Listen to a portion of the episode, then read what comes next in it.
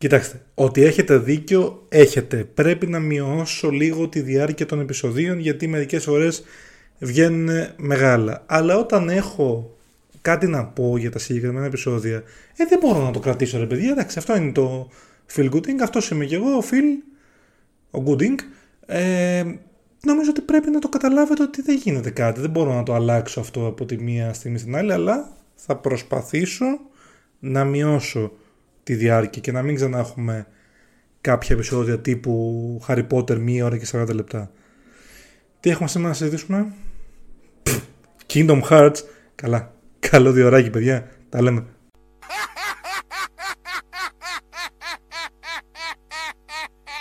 Να σου πω, θα ηρεμήσεις; Θέλουμε να γράψουμε ένα podcast εδώ πέρα. Άντε με το κάθε μάλλον. Ακούτε το Feel Good Inc. Ένα podcast του Φίλιππου Τριανταφυλλίδη. Πολύ καλημέρα σας, καλησπέρα σας, καληνύχτα σας, καλά Χριστούγεννα, καλά κούλμα να σας ξαναδώ. Μέχρι τότε είμαι ο Φίλιππος και είναι ένα Feel Good Inc. full πορωμένος γιατί από τη στιγμή που άνοιξα το κουτάκι της Πανδώρας με τα Guilty Pleasures την προηγούμενη φορά με τον Rocky έχω πάρα πολλά πράγματα στο μυαλό μου που θέλω να συζητήσω. Εντάξει δεν θα μιλήσω για τα κλασικά δηλαδή ωραία Guilty Pleasure μου είναι ο Άρχοντας. Πιανού δεν είναι που έχει μεγαλώσει στην γενιά μου που έχει μία αγάπη για τη φαντασία δηλαδή ποιος ε, θα δει τον άρχοντα και πει εντάξει μου ρε ξέρω εγώ καλό ήταν αυτός να το φεκιωθεί όχι όχι θέλουμε να είμαστε δημοκρατική εκπομπή εδώ πέρα στο Phil Gooding όλοι εμείς οπότε δεν θα του φεκιωθεί αλλά θα πρέπει να τιμωρηθεί παρα, παρατηματικά οπότε θα τον βάλουμε να δει συνεχόμενα όλα τα Twilight στο Guilty Pleasures Volume 2 λοιπόν πρέπει να μιλήσω για κάτι που δεν το δεν το συναντώ συχνά σε ανθρώπους που είναι guilty pleasure. Τι σημαίνει guilty pleasure? Σημαίνει, ρε παιδί μου, ότι όποτε και αν το πιάσω στα χέρια μου, έχω καλή διάθεση, έχω κακή διάθεση, έχω μέτρια διάθεση, δεν θέλω να κάνω τίποτα συγκλονιστικό, θέλω απλά να περάσω την ώρα μου. Θα περάσω ποιοτικό χρόνο, χωρίς να κάνω κάτι συγκλονιστικό, δηλαδή έχοντας ξαναδεί 50.000 φορές τα κάθε ρόκι, δεν θα κάνω κάτι συγκλονιστικό να ξαναδώ το Rocky 4 που λέγα την προηγούμενη φορά, αλλά εγώ θα το κάνω. Εγώ θα περάσω πάρα πολύ ωραία κάνοντα το.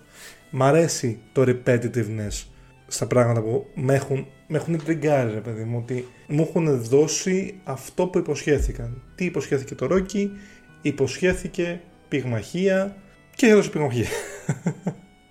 δεν έδωσε τίποτα άλλο. Δηλαδή, δεν με νοιάζει τι σχέση έχει με την Άντριαν τι σχέση έχει με τον Πόλ το γαμπρό του Ρόκι. Αν πραγματικά αν πέθανε ο Απόλο πλέον δεν με νοιάζει. Το δέχομαι σαν γεγονός, είναι canon event, οπότε πάμε παρακάτω. Αλλά θα το δω ξανά και ξανά, θα δω τον Απόλο Κρήτη να πεθάνει 25.000 φορές, γιατί, γιατί χαίρομαι γιατί θα ακολουθήσει. Θα ακολουθήσει ένα βρωμόξυλο και το τέλος του σοβιετικού, τους, του, του ψυχρού πολέμου μεταξύ Αμερικής και Ρωσίας επειδή ο Ρόκι πλάκωσε έναν τύπο στη Ρωσία. Κάνω αυτή την. Θα πείτε, τι, τι διάλογο το Ρόκι έβαλα να ξαναακούσω. Όχι, κάνω αυτή την εισαγωγή λοιπόν για να εξηγήσω ότι το Kingdom Hearts σαν franchise για μένα είναι το πιο μεγάλο guilty pleasure. Έχω περάσει υπέροχα παίζοντας τα παιχνίδια αυτά α, τα χρόνια, από τα 12 μου μέχρι και σήμερα και ο λόγος είναι ότι κάθε φορά που τα έπιανα στα χέρια μου, θεωρώ ότι είχαν κάτι να μου δώσουν. Πάμε να κάνουμε αυτό το ταξίδι μαζί που ξεκινάει από τα 12 μου και φτάνει μέχρι τα σχεδόν 33 μου πλέον. Οπότε καθίστε αναπαυτικά, πάρτε popcorn, δεν ξέρω, πάρτε κανένα keyblade, δεν ξέρω αν έχετε. Πάρτε τα κλειδιά στα χέρια και κάντε τα jingle jingle για να μιλήσουμε για την μεγάλη επιτυχία του, της συνεργασίας Square Enix με τη Disney για να κάνει ένα υπερπέχνιδο όπως είναι το Kingdom Hearts. Είναι λοιπόν το 2002 για μένα και είμαστε διακοπές. Εγώ είμαι, είναι καλοκαίρι 2002 οπότε είμαι σχεδόν 12 χρονών. που σημαίνει, ξέρεις, προεφηβεία, παιδάκι μεν, σιγά σιγά να μπαίνει στη διαδικασία της προεφηβείας, αλλά πάντα έβλεπα, έβρισκα μια πολύ μεγάλη αγάπη στις ταινίες Disney γιατί μου έδιναν αυτό, δηλαδή είναι αυτό που έχει πει και ο Μάικης στη μάμα, ας πούμε, σαν ε, ατάκα κρέας και πατάτες. Δηλαδή αυτός σου υπόσχεται, αυτός σου δίνει. Σου δίνει μια διασκεδαστική μια μισή ώρα, όπου θα περάσει πολύ ωραία, παίζοντάς την, βλέποντάς την, κάνοντας πράγματα τέλος πάντων, χωρίς να πεις ότι πρέπει να είμαι 100% εκεί. Θα περάσω ωραία και θα παίζω στο background γιατί τα έχω δει 25.000 φορές, γιατί έτσι κι αλλιώς είναι εύκολο να ακολουθήσω την πλοκή, γιατί, γιατί, γιατί. Τώρα, είμαστε διακοπές λοιπόν και ο πατέρας μου είναι, ε, είμαστε κοντά στην Αθήνα γιατί δεν είχε πάρει άδεια. Ακόμα οπότε πήγαινε έρχεται στο, στο μέρος που είμαστε και τον πίστο επιτέλους να τσιπάρουμε το PlayStation 2. Ναι, είναι, το έγκλημα έχει παραβλαφεί παιδιά 21 χρόνια πριν, αλλά τα κάναμε αυτά δυστυχώς τότε ή ευτυχώς, η πειρατεία ήταν στη ζωή μας. Οπότε τον πείθω λοιπόν και μου λέει ωραία, θα πάρω το PlayStation μαζί, θα το πάω εκεί, να το φτιάξουν όσο εγώ θα είμαστε στη δουλειά και γυρνώντας θα το πάρω και θα το φέρω. Μπόμπα εγώ, υπέ, υπέροχα πανηγυρισμός. Με παίρνει κάποια στιγμή λοιπόν το μεσημέρι και μου λέει, έλα να σου πω, μου είπε, με πήρε ο άνθρωπος από το παιχνιδάδικο, το πούμε τέλος πάντων, και μου είπε ότι μπορείς να θα σου δώσει μαζί δύο παιχνίδια δώρο. Ποια θα ήθελες να είναι; Εγώ είχα μεγάλο έρωτα εκείνη την περίοδο με τον Dynasty Warriors. Πέρναγα υπέροχα παίζοντάς το. Και επειδή μόλις είχα παίξει ε, Final Fantasy 7 και 8, είχα διαβάσει, θυμάμαι, στο Mickey Mouse της εποχής, ένα review που έλεγε ότι ε, θα βγει ένα παιχνίδι που ενώνει την Disney με τους χαρακτήρες του Final Fantasy. Και ενθουσιάστηκα με αυτό σαν επιλογή. Είμαι και Disney Freak, Οπότε λέω στον πατέρα μου λοιπόν Dynasty Warriors το ένα και Kingdom Hearts το άλλο που μου ήρθε στο τελείω άσχετο. Το φέρνει λοιπόν το βράδυ για να μην πολυλογώ. Παίζω Dynasty Warriors, ενθουσιάζομαι, ξύλο και των γονέων. Όχι, των γονέων σε επικίνδυνη περίπτωση, αλλά πολύ ξύλο και πολύ σκότωμα. Πέρασα πάρα πολύ ωραία και μετά λέω Ωραία. Τώρα έπαιξα ένα, μια μισά ώρα, ας πούμε, με την Dynasty Warriors. Δεν βάζω να δω λίγο και το άλλο, να δούμε τι σκατά πρότειναν πάλι για review που σιγά τι θα είναι τώρα αυτό. Δεν είχα πολλές βλέψεις. Και παιδιά, χωρίς υπερβολή, πρέπει να έπαιξα εκείνη τη μέρα 5 ώρες. Kingdom Hearts. Ενθουσιάστηκα. Ενθουσιάστηκα με πολλά πράγματα. Αρχικά ήταν ένα... Ο πρωταγωνιστής ήταν ένα αγόρι στην ηλικία μου σχεδόν. Ήθελε να φύγει από τον κόσμο του ως ώρα, να πάει γιατί ήταν ένα νησί κόσμος του, ήθελε να δει τι υπάρχει μακριά από το νησί αυτό και σχεδίαζε με τους δύο χαρακτήρες, δύο, δύο, τους δύο φίλους του, τον Ρίκου που ήταν και ανταγωνιστής παράλληλα και την Κάιρι που ήταν το Love Interest εν μέρη παράλληλα να φύγουν από το νησί για να πάνε να δουν τι υπάρχει εκεί έξω. Σαν τους X-Files, η αλήθεια βρίσκεται εκεί έξω. Σε μία λοιπόν ανατροπή των πραγμάτων ο κόσμος τους πέφτει στο σκοτάδι. Δηλαδή βγαίνουν κάτι πλάσματα, οι Heartless και σκοτώνουν το, τον κόσμο, τον κάνουν βασικά και αυτόν πλάσμα Heartless αυτούς και ο στόχος είναι να βρουν τον πυρήνα της, ε, του κάθε κόσμου, την καρδιά του όπως τον αναφέρει το παιχνίδι, να την καταβροχθήσουν και ουσιαστικά να καταστρέψουν τον κόσμο έτσι. Στη λογική λοιπόν της, ε, του παιχνιδιού υπάρχουν πολλοί πλανήτες οι οποίοι ο κάθε ένας έχει το δικό του, τη δικιά του καρδιά και γι' αυτό και γίνεται όλο αυτό. Αυτό γίνεται συχνά τα τελευταία, τους τελευταίους μήνες και έχει τραβήξει την προσοχή σε κάποιους ανθρώπους που βλέπουν τι γίνεται.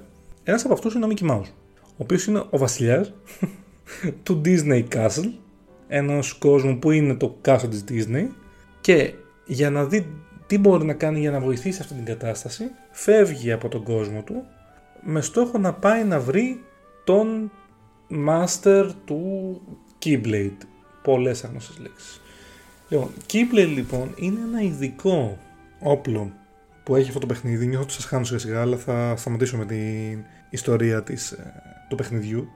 Είναι ένα ειδικό κλειδί, παύλας σπαθί που έχει το παιχνίδι εισάγει στον κόσμο των video games και τον κόσμο μας γενικότερα. Δηλαδή δεν υπάρχει άμα δεις οπουδήποτε Keyblade είναι Kingdom Hearts reference δεν υπάρχει πουθενά αλλού στον κόσμο. Είναι κατά ανάμεσα σε σπαθί και κλειδί. Ποιος είναι ο στόχος αυτού του κλειδόσπαθου από τη μία να είναι το όπλο του ανθρώπου που θα σώσει τον κόσμο από το σκοτάδι και το κατά δεύτερον ότι επειδή ο άλλος τρόπος για να προστατεύσουν τις καρδιές του, των, των κάθε πλανήτων ήταν να κλειδώσουν την καρδιά και να μην μπορούν οι Heartless να μπουν μέσα με το σπαθί αυτό, με το κλειδόσπαθο κατάφερε να το κάνει.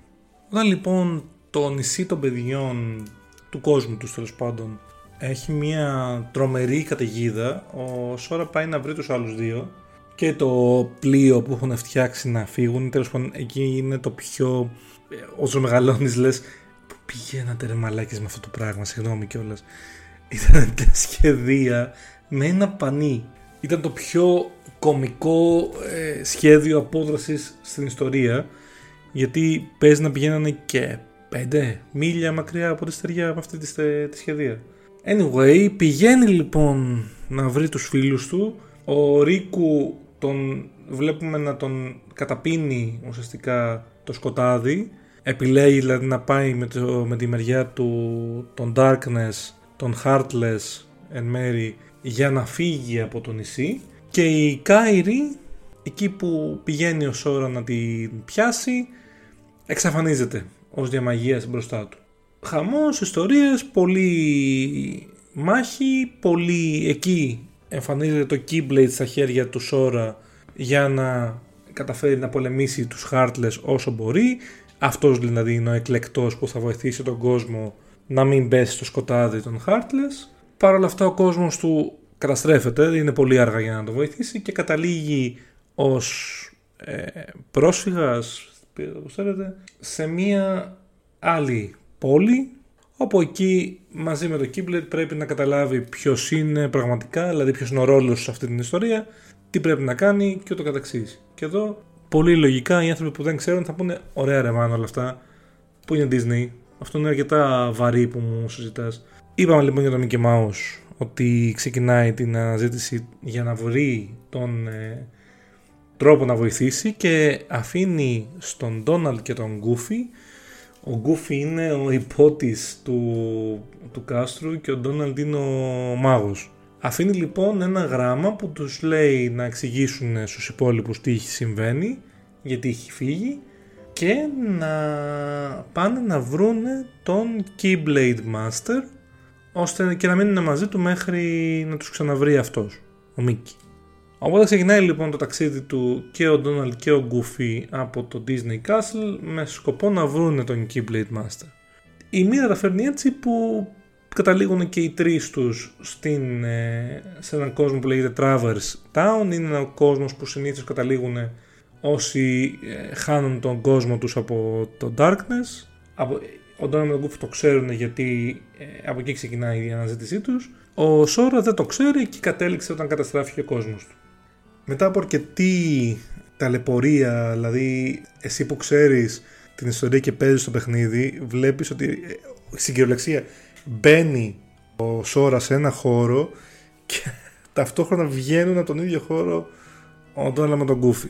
Αντίστοιχα λοιπόν βρίσκουν και τον πρωταγωνιστή του Final Fantasy 8, τον Squall Leonhard, ο Σόρα αρχικά, και του εξηγεί ο Λίο, ο Σκουάλ, συγγνώμη, θα εξηγήσουμε γιατί, τι συνέβη και γιατί κατέληξε εκεί και γιατί έχει το Keyblade. Και ο, Σο, ο Goofy με τον Donald επιλέ, ε, βρίσκουν την Aerith, Aerith, Aerith, πείτε την όπως το διάλογο θέλετε, που ήταν ε, ένας βασικός χαρακτήρας του Final Fantasy 7 και τους παίρνει μαζί και τους εξηγεί ότι είναι και αυτή γιατί δουλεύει μαζί με τον, συνεργάζεται με τον Squall, τον Leonhard, τον Leon, γιατί στο, στο Kingdom Hearts για κάποιο λόγο τον ε, αναφέρει ως Leon, γιατί λέει και καλά ότι επειδή έγινε η όλη φάση και καταστράφηκε το, το, ο κόσμος του, δεν, θα, δεν θέλει να συνεχίσει το ίδιο όνομα να έχει και θέλει να αλλάξει όνομα. Να είναι ο Leon πλέον, όχι ο Squall, Leonhard.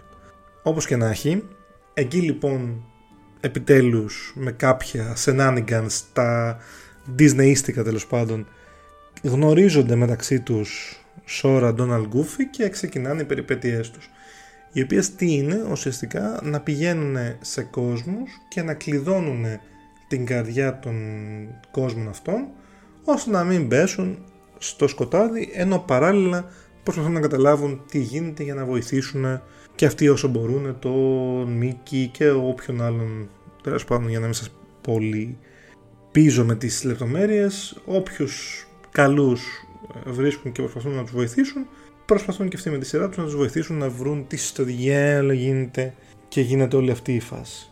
Με τον τρόπο αυτό λοιπόν επισκέπτεσαι σαν παίχτης πολλούς πολύ γνωστούς κόσμους και πολύ αγαπημένους χαρακτήρες. Στο Kingdom Hearts 1 πας στον Ηρακλή, στον Αλαντίν, στον Ταρζάν, στην Αλίκη στη χώρα των θαυμάτων, στον Πινόκιο και το μόνστρο, την φάλινα που τον έφαγε, στον ε, φιάλτη, χριστουγεννιάτικο φιάλτη, τον Jack Skellington, στην χώρα του ποτέ με τον Peter Pan. Έχεις κάποια encounters με την Κακίστρο, την κακιά, που είναι ουσιαστικά αυτή ε, που ελέγχει τους Heartless εκτός από τον άλλον πρωταγωνιστή που τον πρωταγωνιστή, τον άλλον κακό τέλος πάντων που είναι ο Άνσεμ εκεί Ζέανοντα, θα εξηγήσω δεν, όχι, βασικά, όχι δεν θα εξηγήσω. Θα εξηγήσω γιατί είναι τρελό αυτό το πράγμα πλέον που ακόμα ασχολούμαστε αλλά όλα με τον χρόνο τους. Και αυτό λοιπόν στα μάτια μου ως 12χρονο παιδί εκείνη τη περίοδο που ήμουνα στο μετέχμιο του να μεγαλώσω ή να μην μεγαλώσω ήταν αυτό ακριβώς που ήθελα. Ήταν κάτι που ούτε αυτό ήξερα αν είναι μεγάλο ή μικρό γιατί από τη μία έχει έναν αρκετά βαρύ τόνο με την καταστροφή των κόσμων, με τους θανάτους των ανθρώπων που γίνονται σκιές ουσιαστικά και από την άλλη έχεις τα shenanigans του Ντόναλ και του Γκούφι και γελάς. Οπότε ήταν η κατάλληλη φόρμουλα την κατάλληλη στιγμή στη ζωή μου για να μου δώσει αυτό που ήθελα πραγματικά, να μου δώσει να καταλάβω ότι το σωστό είναι να μπορείς να συνδυάσεις και τα δύο, να μείνεις παιδί σε κάποια πράγματα, να ενθουσιάζεσαι με κάτι τέτοια, αλλά και να προχωράς στη ζωή σου και να ξέρεις ότι έχει δυσκολίες, έχει απώλειες, γιατί δεν είχα ζήσει μέχρι το 2002 κάποια απώλεια και ούτω καθεξής. Δηλαδή ανθρώπου που ήθελα να έχω στη ζωή μου και δεν τον είχα πλέον. Το πιο σημαντικό που είχαμε εκείνη την περίοδο ήταν να πετύχουμε Charizard το λογραφικό στα Pokemon, να βάλουμε goal και να μας δει το κορίτσι που μας άρεσε στο δημοτικό, ξέρω εγώ, και να φτιάξει η μάνα μας παστίτσιο ψηλό αυτά.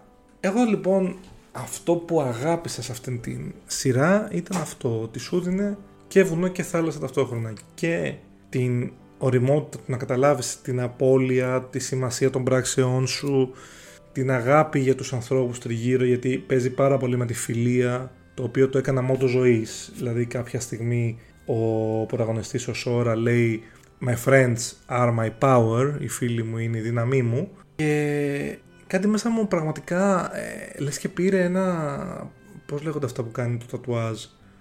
Νομίζω στυλό τα λένε. Τέλος πάντων καταλάβατε.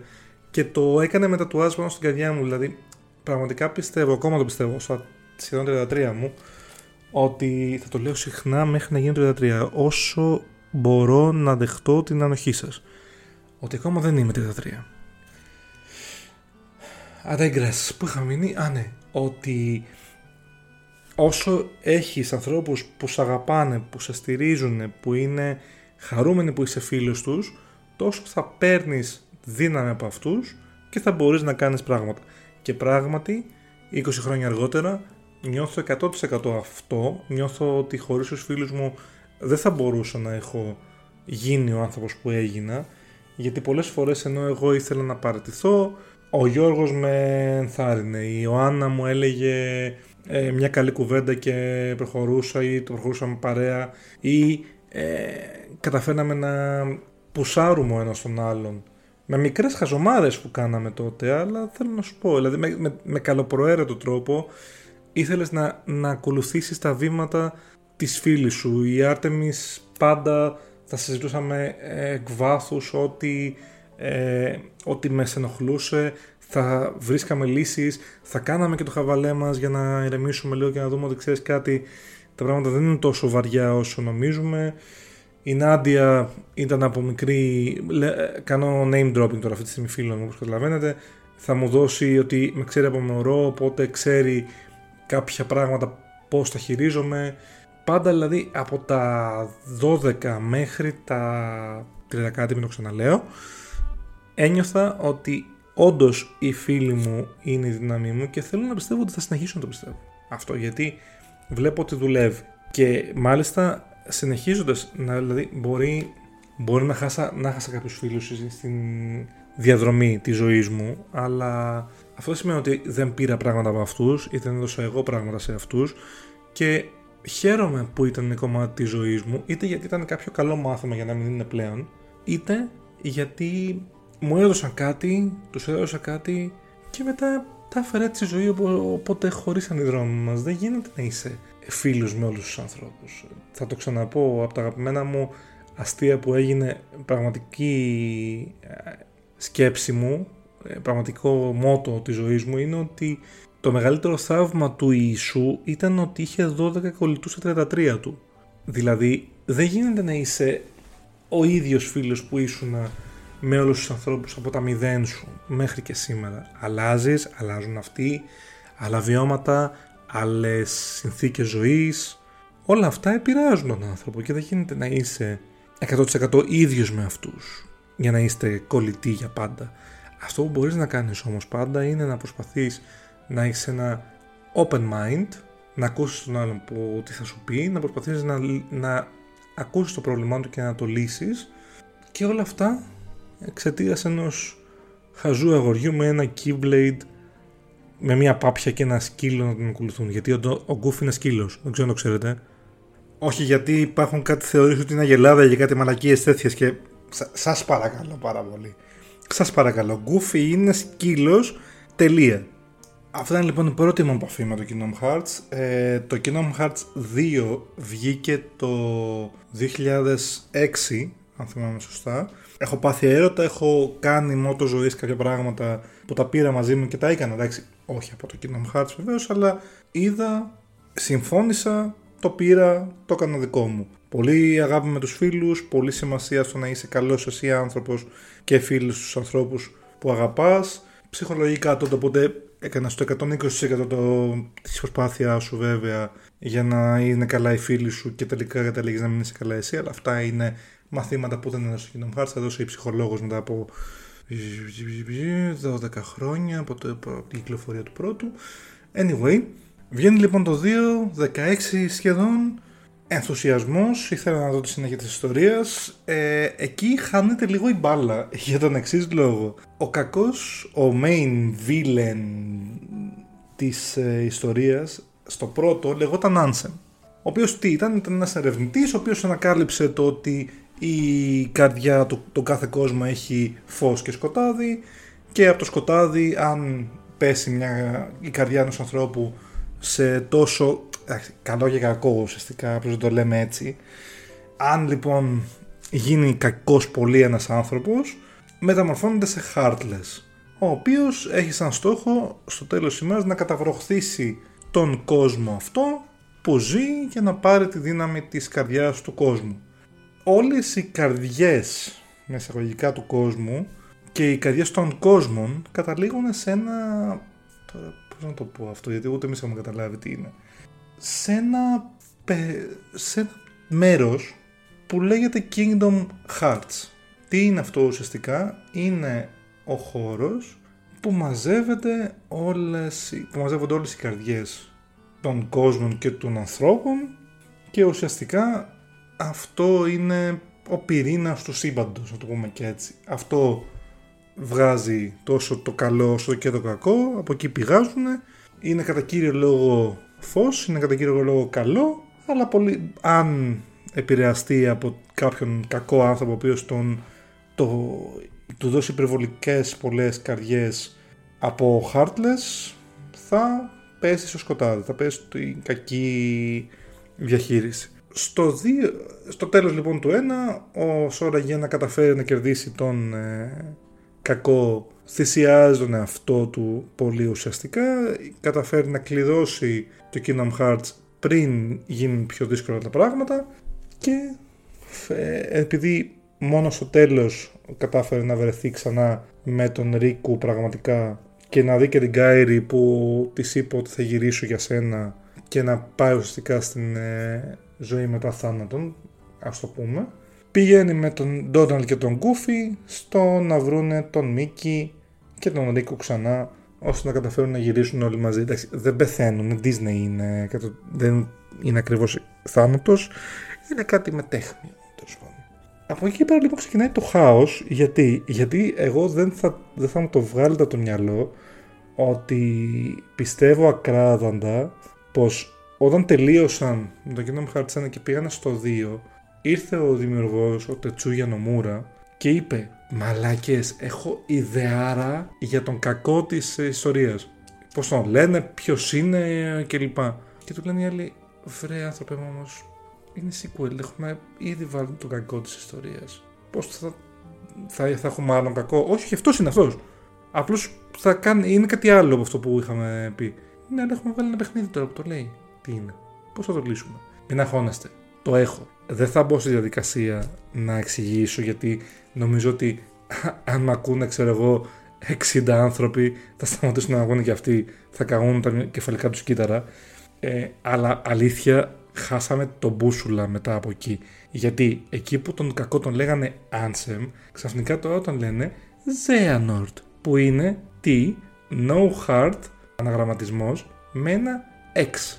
Και αυτό παίζει πάρα πολύ, γι' αυτό το αναφέρω, γιατί όλοι οι κακοί στο Kingdom Hearts 2 αναφέρονται, παρεπτόντω για όσους είναι γνώστες, θα μιλήσω μόνο για τα 1, 2, 3, γιατί θα μιλήσω απλά για τον αντίκτυπο που είχαν σε μένα.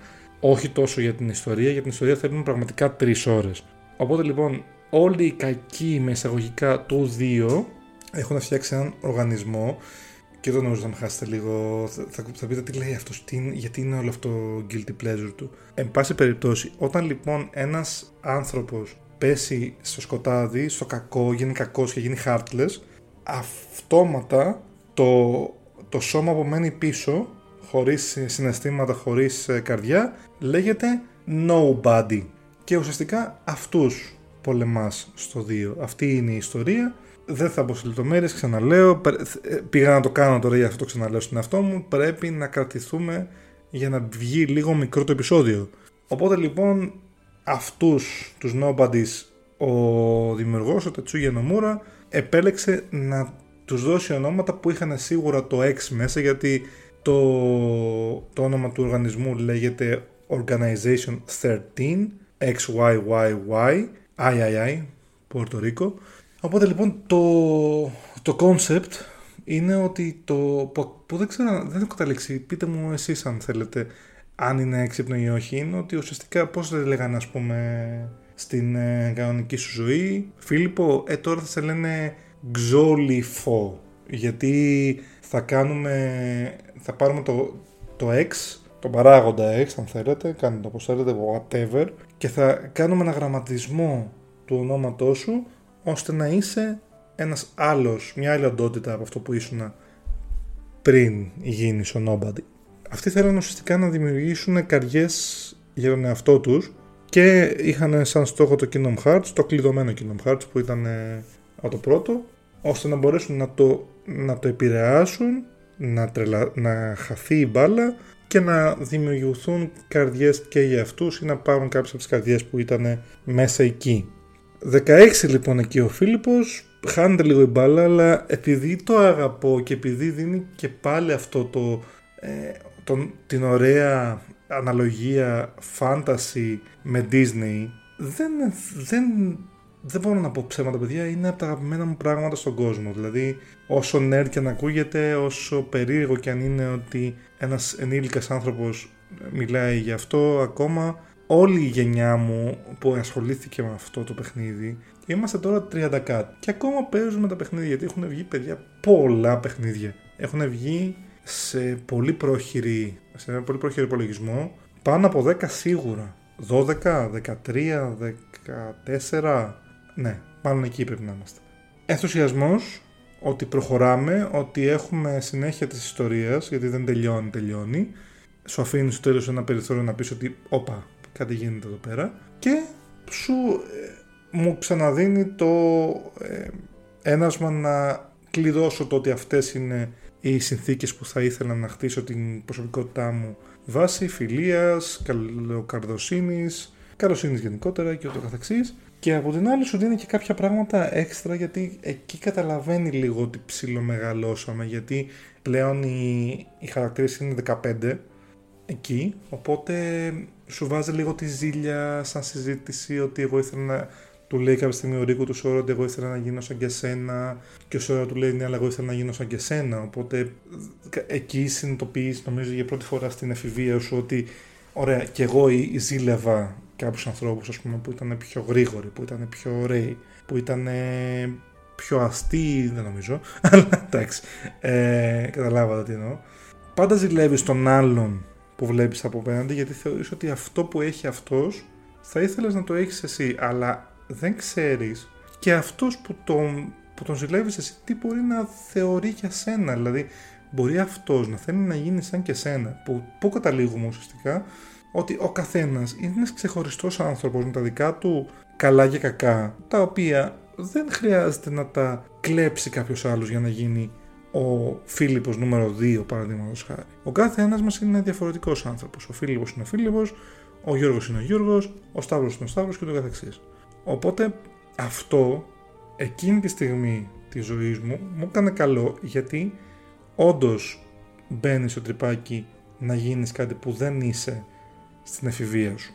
Δεν θα πω παραπάνω για το 2 γιατί θα ξημερώσουμε. Θα συνεχίσω λοιπόν με το επόμενο που μου έκανε καλό στην ζωή μου, όχι γιατί μου έδωσε εκεί μαθήματα, πλέον ήμουν 19 όταν το έπαιξα το επόμενο παιχνίδι, απλά ήταν σε μια πολύ περίεργη φάση της ζωής μου. You've made me at a very strange time in my life, που έλεγα και στο Fight Club επεισόδιο. Είχα κάνει μόλις το χειαστό και έβγαινε το Kingdom Hearts Birth by Sleep στο PSP, το φορητό PlayStation. Και επειδή θα ήμουνα για έναν μήνα και ξάπλα με πατερίτσες με με με, αποφασίζω να πάρω PSP μόνο και μόνο για να παίζω αυτό το παιχνίδι.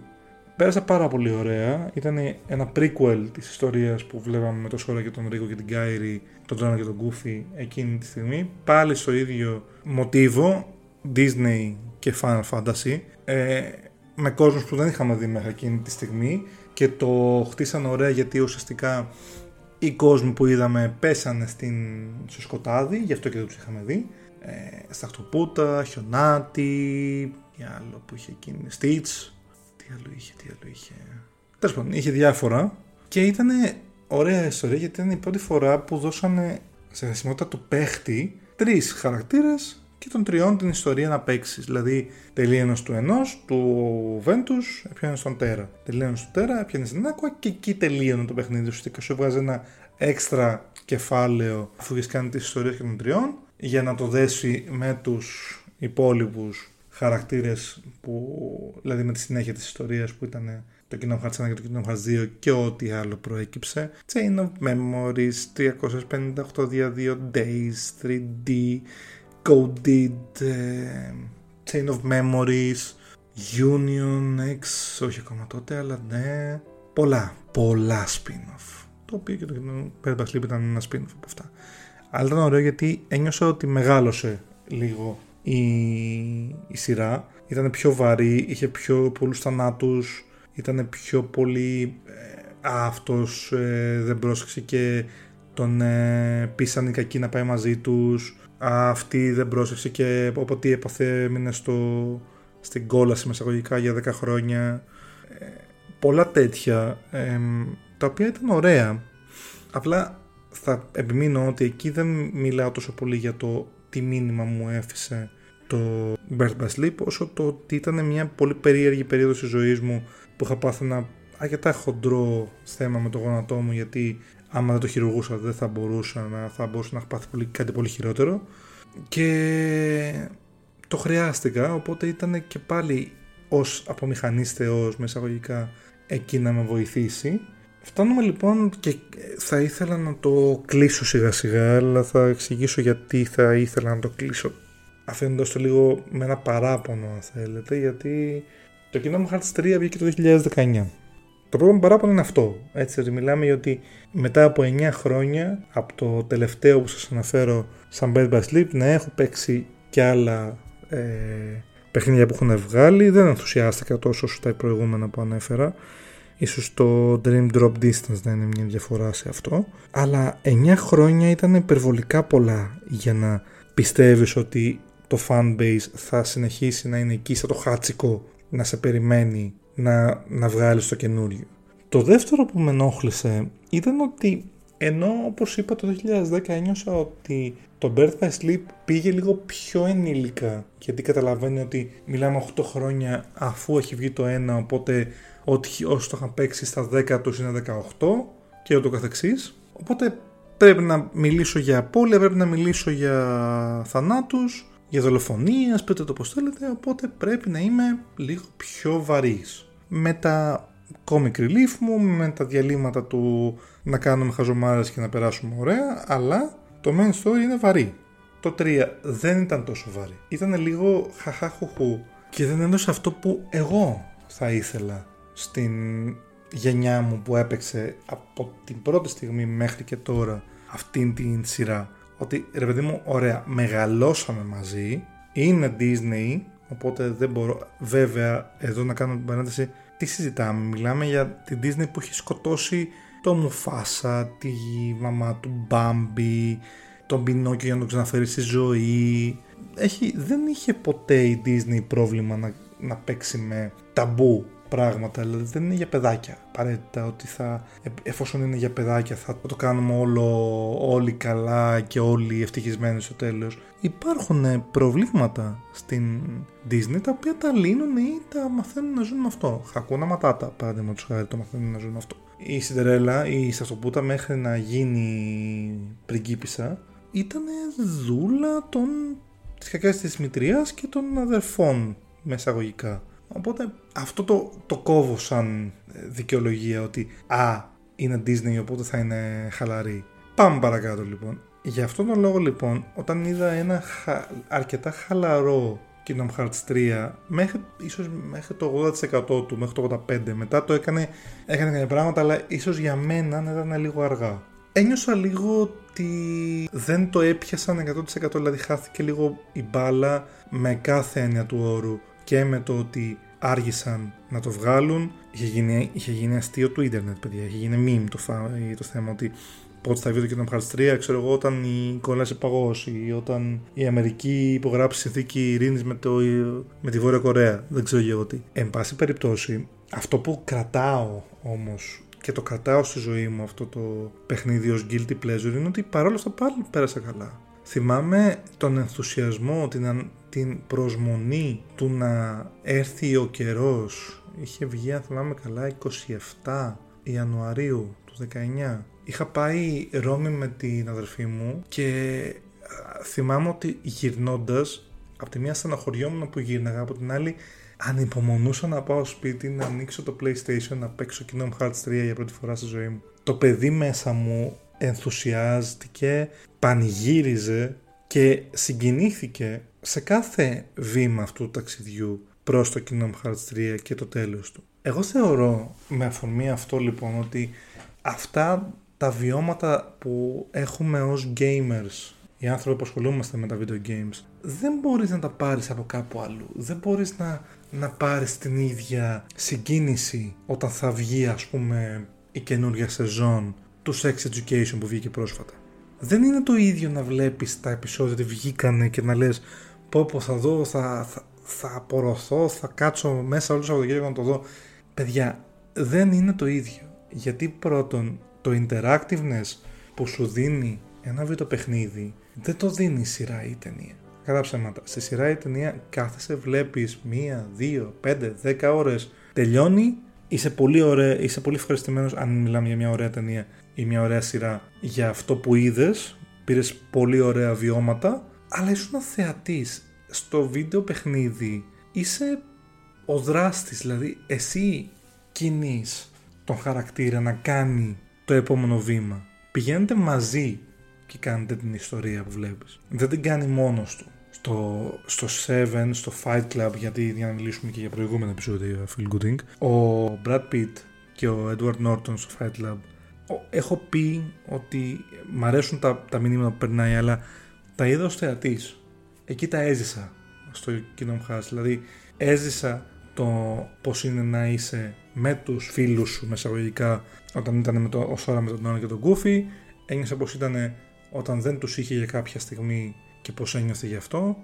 Μπαίνεις μέσα σε αυτή την ιστορία. Αν το κάνεις όπως το κάνω εγώ έτσι και όπως έχω γνωρίσει ανθρώπους που το κάνουν και τους ευχαριστώ για αυτό γιατί ξέρεις μερικές φορές νιώθεις ότι είσαι λίγο μόνος σου σε κάποια πράγματα. Δηλαδή αν δεν έχεις κάποιους ανθρώπους να το να σου επιβεβαιώσουν ότι ναι έτσι είναι ρε παιδί με αυτό που λες δεν καταλαβαίνεις ότι θα μου πεις και ποιο είναι το πρόβλημα να το ζεις μόνο εσύ.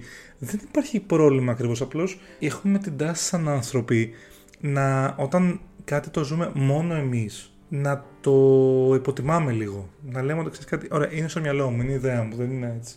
Είμαι πάρα πολύ χαρούμενος που έχω βρει ανθρώπους που ενθουσιάζονται τόσο με το Spider-Man 2 που θα βγει στις 20 Οκτωβρίου παραδείγματος χάρη όσο εγώ. Ναι μεγαλώνουμε, αλλά αυτό δεν σημαίνει ότι πρέπει να αφήσουμε την ηλικία να μας πάρει αυτήν την, αυτόν τον ενθουσιασμό για μικρά πράγματα στη ζωή.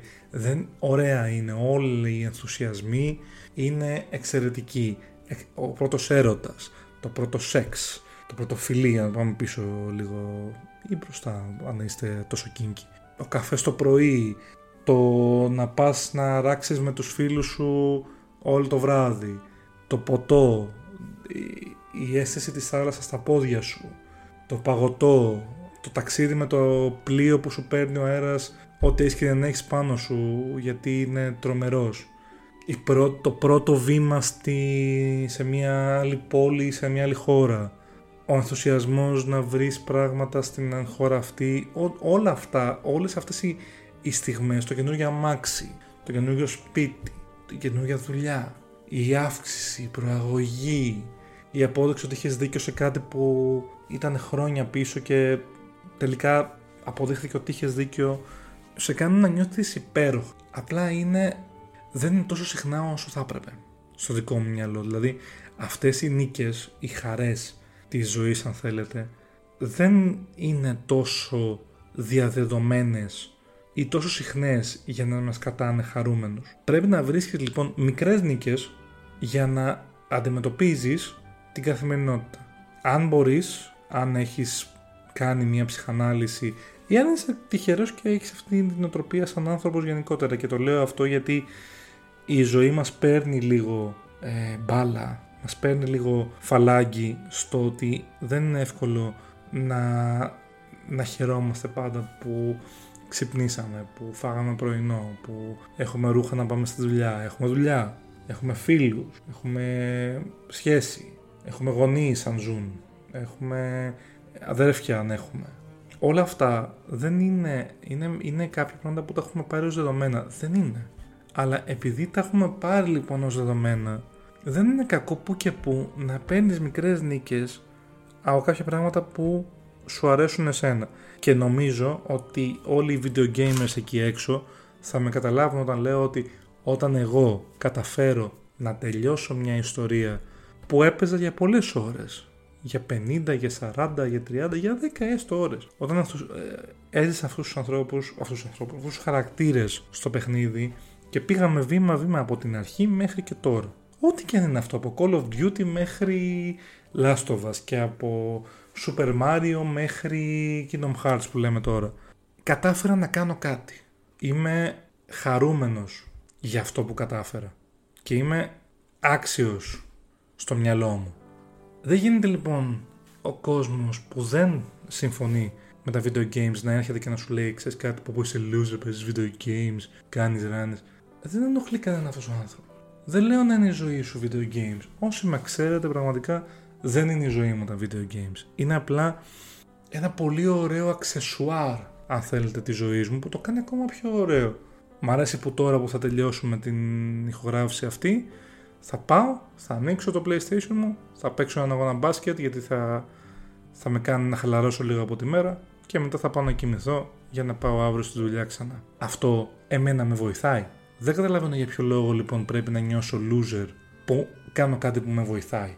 Το έχουμε, το έχουμε αυτό σαν άνθρωποι. Έχουμε μια τάση να υποτιμάμε κάτι που θεωρούμε ότι, που βλέπουμε βασικά, ότι κάνει καλό στους άλλους. Δεν είναι έτσι όμως. Γιατί έχοντας περάσει αρκετή, αρκετό ζόρι τα τελευταία τρία χρόνια, προσπαθούσα να πιαστώ από τα, από τα μαλλιά, συγγνώμη, από κάτι που να με κάνει να νιώσω καλύτερα και αυτό που με έκανε να ξεχνιέμαι ήταν τα video games.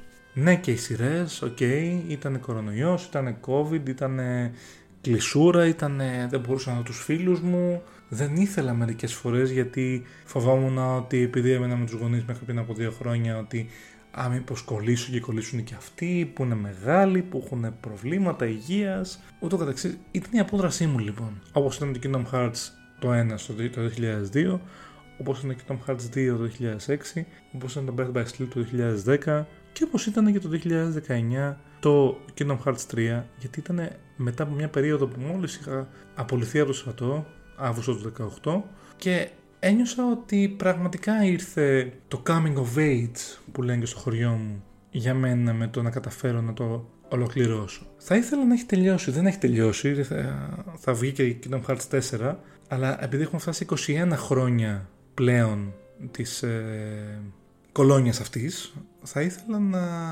καταλήξουμε κάπου ωραία, κάπου ενήλικα, να νιώσω όμορφα που έκανα αυτό το ταξίδι μαζί με όλους τους άλλους ανθρώπους που είναι φαν αυτής της σειράς. Αλλά και αν δεν γίνει ε, και γι' αυτό έκανα αυτή την συζήτηση πριν θα περάσω πολύ ωραία παίζοντάς το γιατί θα ξεχαστώ, γιατί θα νιώσω πάλι παιδί σαν τον 11χρονο Φίλιππο που του έφερε ο μπαμπάς του το PlayStation 2 το τσιπαρισμένο να παίξει το πρώτο του αντιγραμμένο παιχνίδι που θα έμενε τελικά να, θα έμελε συγγνώμη, να είναι και το αν όχι το ένα από τα top 3 αγαπημένα του παιχνίδια στην ιστορία. Ευχαριστώ που μείνατε μαζί μου, ευχαριστώ που με ακούσατε μέχρι εδώ. Αν είστε Kingdom Hearts fans, ελπίζω να με καταλάβετε σε αυτό που λέω. Ναι, οκ, η περιγραφή μου είναι πολύ vague και ίσως να μην δίνω credits τόσο πολύ στο παιχνίδι όσο θα έπρεπε. Εγώ θεωρώ ότι δίνω και ακόμα λέγοντας τα και αυτά. Απλά είναι καλύτερα να πάρεις ως δεδομένο ότι οι άνθρωποι που ακούνε δεν ξέρουν τίποτα γι' αυτό και να μιλήσεις γι' αυτό από την αρχή μέχρι το τέλος όπως θες εσύ παρά να κάνεις ένα μεταπτυχιακό μία διάλεξη για ανθρώπους που ξέρουν και απλά θέλουν να εξειδικευτούν στο Kingdom Hearts. Μέχρι το επόμενο Phil Gooding και το επόμενο ταξίδι στα Guilty Pleasures του Φίλιππου ήμουν ο Φίλιππος, ήταν το Phil Gooding. Ευχαριστώ και πάλι που με ακούσατε. Καλό σας βράδυ. How will you fight without a weapon? I know now I don't need the Keyblade. I've got a better weapon. My heart! Your heart? What good will that weak little thing do for you?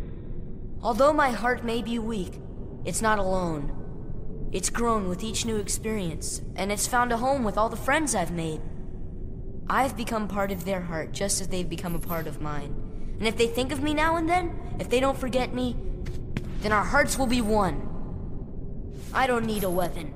My friends are my power.